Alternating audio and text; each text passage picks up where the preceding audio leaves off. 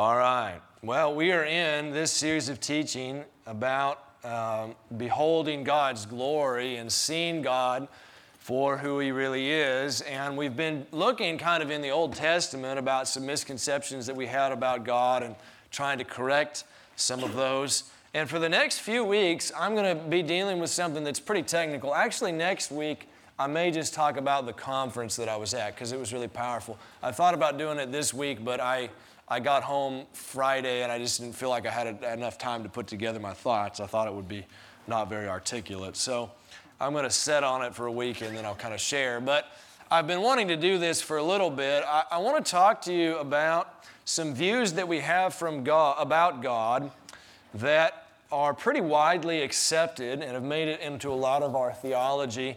But it's interesting, these views did not originate from the Bible. And what happened is that there were these Greek philosophers like Plato and Socrates and Aristotle and so forth. And they're really smart guys. And, you know, a lot of Western civilization and Western thought is built upon the Judeo-Christian value system plus some stuff Aristotle said. So it's not like I'm mad at Aristotle. In college, I studied rhetoric, and I love I used to teach syllogisms and stuff. If you don't know what that is, count yourself lucky, but I enjoyed it. So I'm not mad at those guys, but the interesting thing is that these Greek philosophers, they were pagans, and their gods were people like Zeus and Athena and Aphrodite and so forth. And they didn't grow up in a context like we do where you're reading the Bible and you're thinking about Jehovah and Jehovah's God and all this. Their gods were very petty and very capricious, and they acted very much like humans, and they basically treated humans like pawns in this sort of grand game that they were involved in. Anybody read it or remember? Maybe you've seen the movie, the Iliad or the Odyssey and those sorts of stories. And, you know, the gods would demand terrible things. Agamemnon, who had to go over, he was going to go over and try to battle Troy, so he couldn't get the wind to work.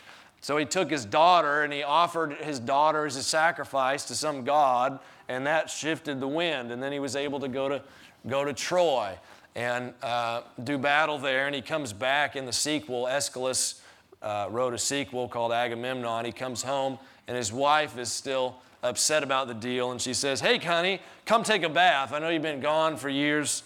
You know, it's hard. You ought to take a break." And so he goes and takes a bath in there, and then she gets some kind of heavy object and brains him, just kills him in the bathtub. It's awful.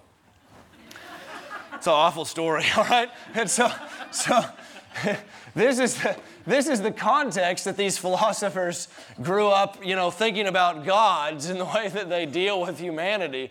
And they looked at that and they said, the philosophers were very serious people and they very intelligent, and they thought, you know, these gods over here that we've read about in Homer and whatever, if there's a real God, he's probably not like that.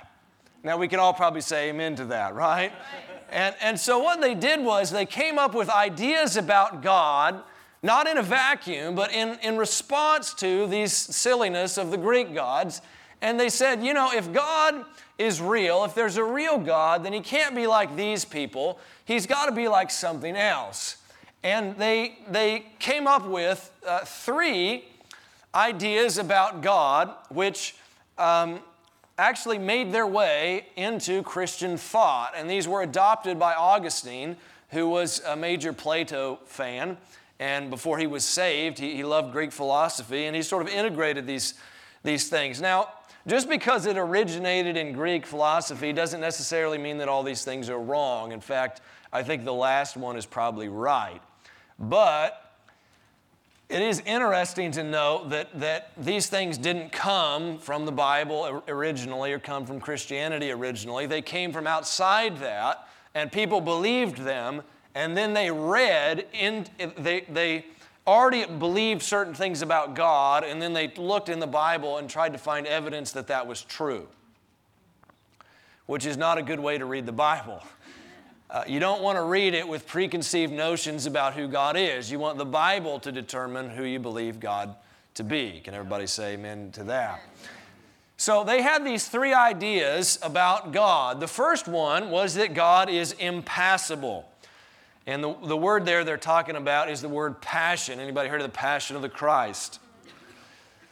And in Greek thought and ancient language, that actually meant the ability to suffer.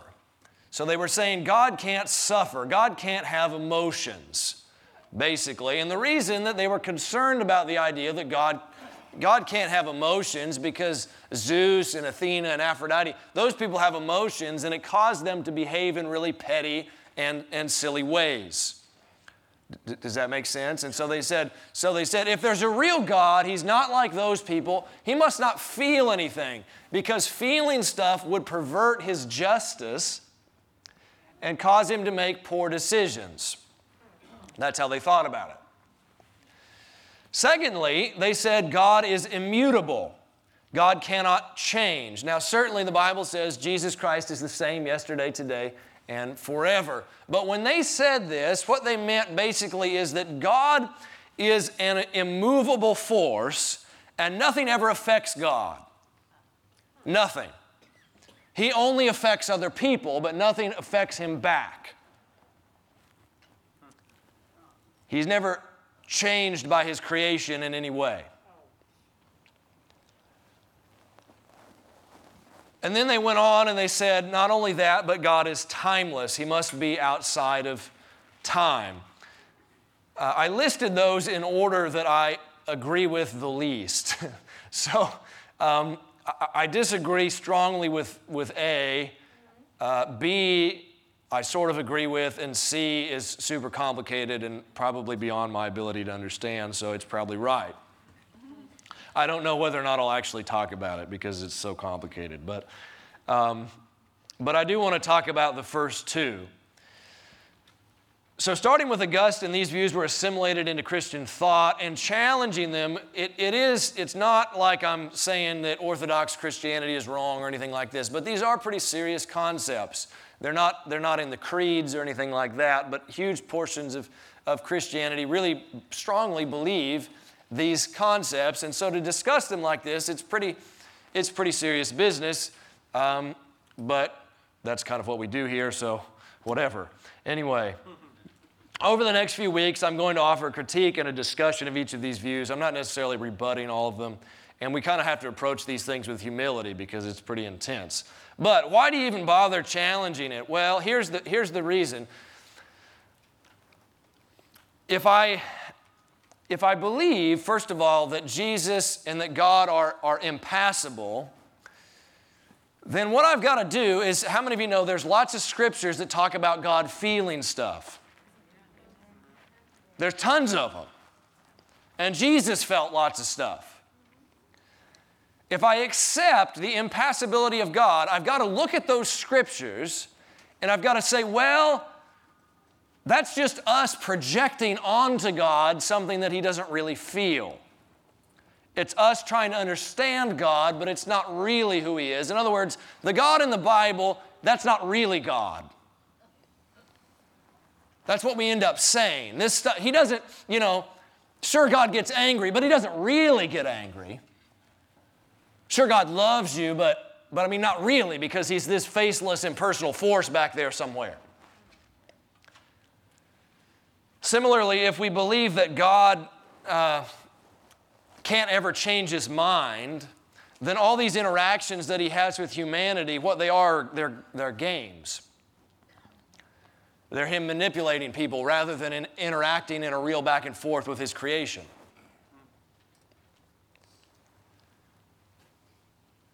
And the timeless one is difficult, but Jesus lived in time while he was here. He actually grew up. And the way that theology typically resolves this is to say that, there's two parts of Jesus, which there are. There is divinity and humanity. And what we say is, well, Jesus' humanity suffered, his humanity changed, and his humanity was in time, but none of his divinity was. Which again begins to paint this picture in your heart which says, Jesus is great, but he's not the real God. Because the real God is somewhere that you can't reach and can't see and can't understand.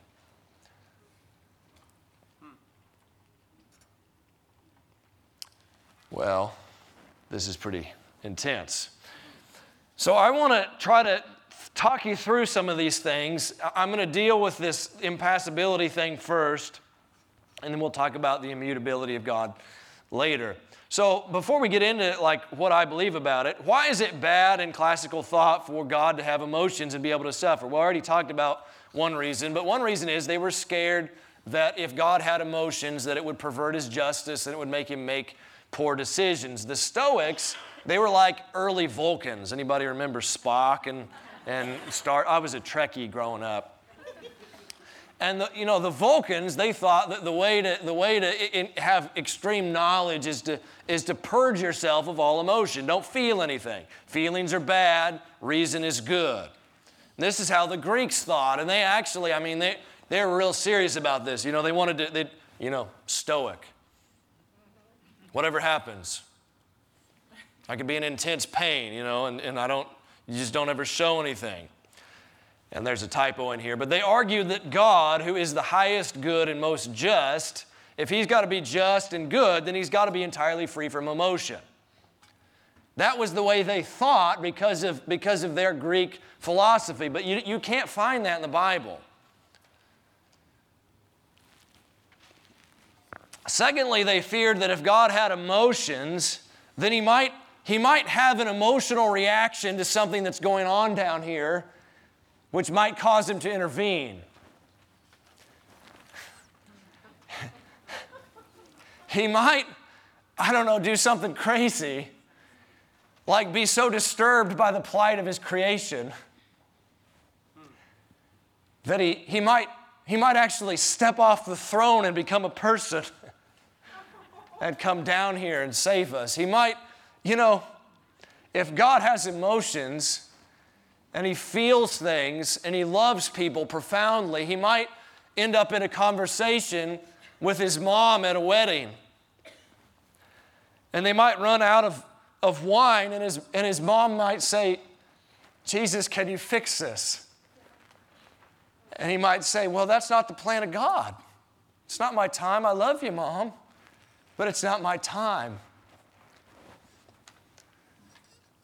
And Mary says, "Would you do it anyway? For me?" and we might actually serve a God that is so moved by his relationship with his mom that he changes the eternal plan of God and says, "All right, let's go for it. Let's make some wine." Yeah.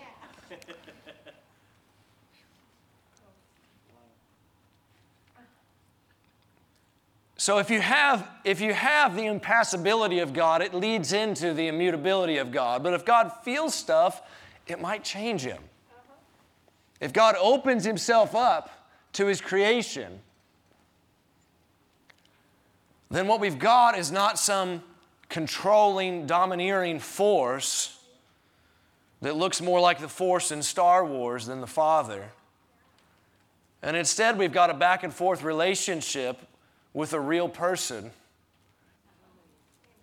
And that relationship's dynamic, and it's changing based on feedback from you.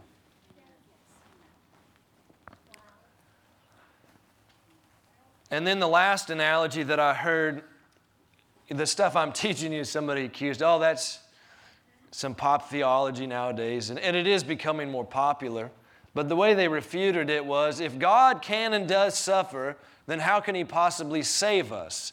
And the analogy they used was, how can one drowning man save another? It's a good question. I'll come back to that.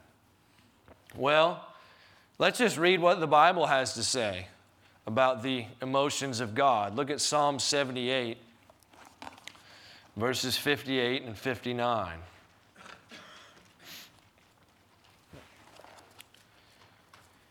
It's up on the screen. It says, "For they provoked him to anger with their high places, and they moved him to jealousy with their graven images." All right, So you have two options when you read this. You can take it literally and believe that God was genuinely angry about the fact that his people were in idolatry and that he was jealous, not in a controlling bad husband kind of way, but in a loving father kind of way where you don't want your kids to do something stupid. Or you can say, well, God doesn't ever really feel anything, so this is an anthropomorphism, and it's you know, it might look like God's angry, but he's not really, because this is God in heaven. And he doesn't ever respond to humanity. He just does stuff, whatever he feels like. Well, if you didn't have a preconceived notion, it seems pretty obvious that he actually feels this stuff. Let's read some more verses. Zephaniah 3:17 actually says that he rejoices over you with singing. He rejoices over thee with joy. The Hebrew there talks about God doing like an ecstatic dance and twirling around in heaven. Well, is that real or not? Is the Bible true or not? Is God up in heaven dancing when one sinner comes home? Or is he some dispassionate force? What I'm arguing is that he's a real person that you can have a real relationship with, and he actually feels the stuff. Hebrews 1:9 says that Jesus has been anointed with the oil of gladness above his fellows. I've got good news. Jesus is happy.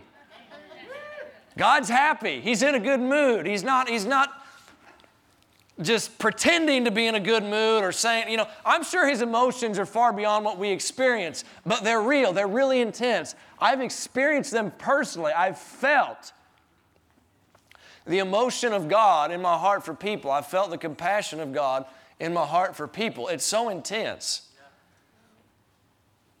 I was praying for a guy Thursday, and he started weeping really strongly, and I felt the compassion of God for him, and I started to just weep, and we both fell over on these stairs, and I was just sobbing. And it was really intense. I'm like, Jesus, I didn't really sign up for this. I'm tired. Because I just prayed for like 50 people. But we were laying on these steps, and it was really uncomfortable. We were like in a ball. It wasn't pretty.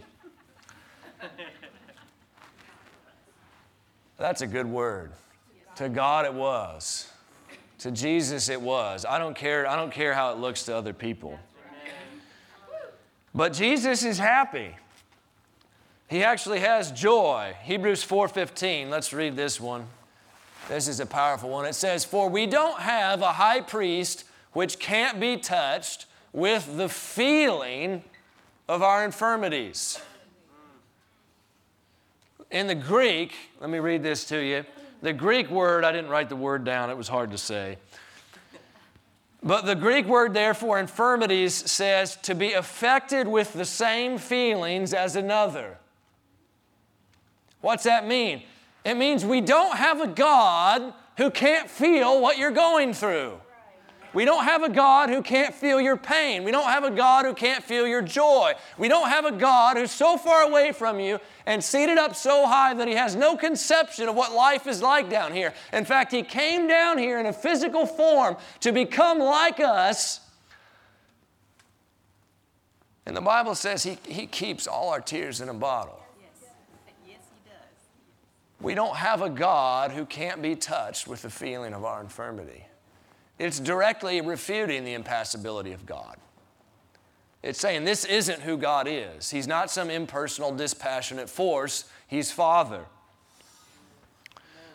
Matthew 14:14. Is Jesus God? I believe he is. And Jesus went forth and saw a great multitude and was moved with what? Compassion towards them, and he healed their sick. As I read the Bible, God's primary motivation for doing things seems to be passion, compassion for people. And it's not always, it doesn't always make sense. It's not always pretty and organized and all this stuff. It's, you know, one day he's out I think it's this story. He's out ministering. Actually, Herod kills John the Baptist. And Jesus tries to get away from people to pray for a little bit. And he's up on a mountain, and all these people flood around him. It's not really part of the plan. He's trying to take a break. But it says he's moved with compassion, and he teaches him many things. And then the disciples get tired. They say, Jesus, send the people away. They need to eat. And Jesus says, they don't need to go away. You give them something to eat. Yeah. And he stays, and he heals them. He continually colors outside the lines. These people, Gentiles, would come to him. His ministry was supposed to be to the Jews. He was trying to deal with the Jews. It wasn't time for Gentiles to be healed yet. But they said, please. Who is this person? He's amazing. We were created in God's image, Genesis 1:26. He said, let us make man in our image and our likeness. It's reasonable to assume that part of that means that God gave you emotions and that those came from him. Yes. Is that reasonable? Yes. What can we conclude from all this? Well, I believe that God possesses real emotions. These don't pervert his sense of justice. Rather, they animate and drive his desire for it. Isaiah 9:7 says, the zeal of the Lord of hosts will accomplish this. It's talking about salvation. God's always just, but he's empowered and driven by these powerful emotions that are on the inside of him. Now, they're higher than ours. They're much purer. He doesn't ever get, he doesn't ever have a bad day. He doesn't get depressed. Father doesn't look at Jesus and say, I feel pretty bad today, They're different, okay, but they're real. He says, the zeal of the Lord of hosts will perform this, will accomplish it. What's that teach us? Teaches us this: your emotions are not evil. The solution is not to become Spock. Now, I know that sometimes your emotions run amok. Anybody's emotions ever let them do something stupid? Sure they have. But what's the solution? It's not to shut them down. Sometimes our reason, sometimes our brain hurts us. We reason ourselves out of faith. But does that mean you just turn your brain off and you never think about anything? No. What you're supposed to do, Romans 12:2 says, you're supposed to renew your mind. Don't get rid of your thinking. Think right. Yes. Similarly, don't get rid of your emotions. Let them be healed. Amen.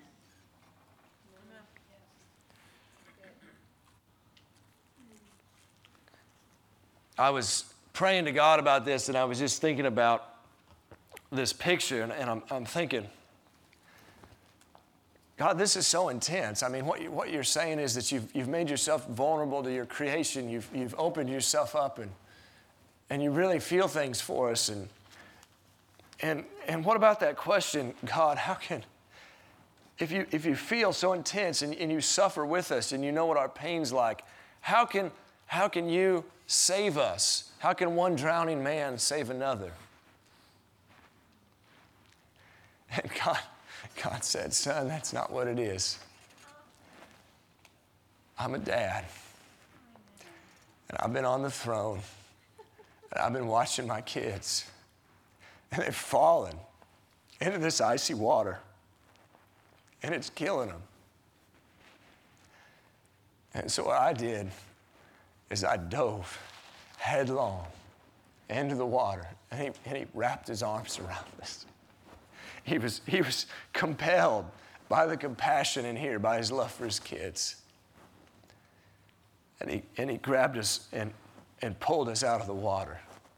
And we thrashed and we kicked and we rebelled.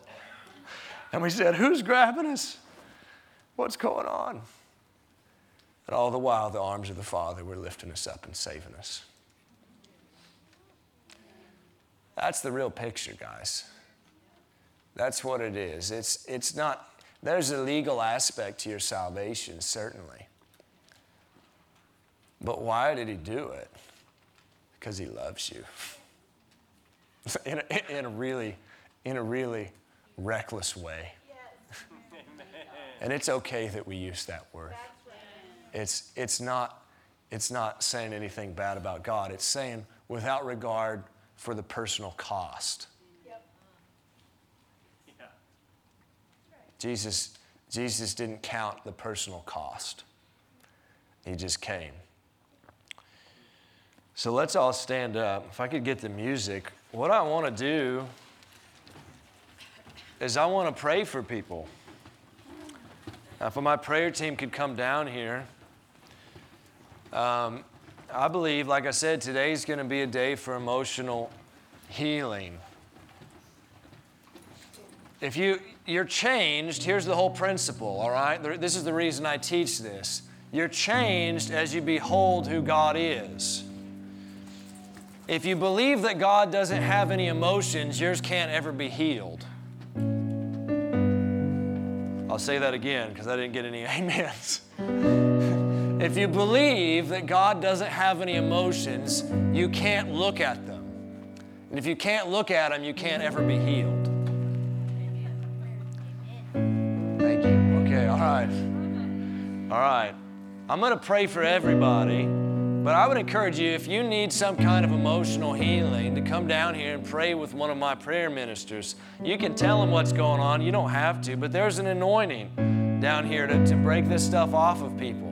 Now, if you need something else, come too. If you need, but anyway, I want to pray for that. I think it's going to be special. Molly and I will be right down here. We'd love to meet you if you're new. We can pray for people too. But anyway, I'm going to pray for everybody, and then if you need personal prayer, you come down. Father, help us to get the picture right. Help us to see clearly who you are. Help us to see your passion, your love, your zeal for people. And I just release healing this morning. Let people's emotions be renewed. Let them see you clearly for who you are. I thank you for doing this morning and bringing breakthrough into our lives. We just love you. We receive in Jesus' name. Amen. Amen. We love you. You guys have a great week. If you need personal prayer, come down here.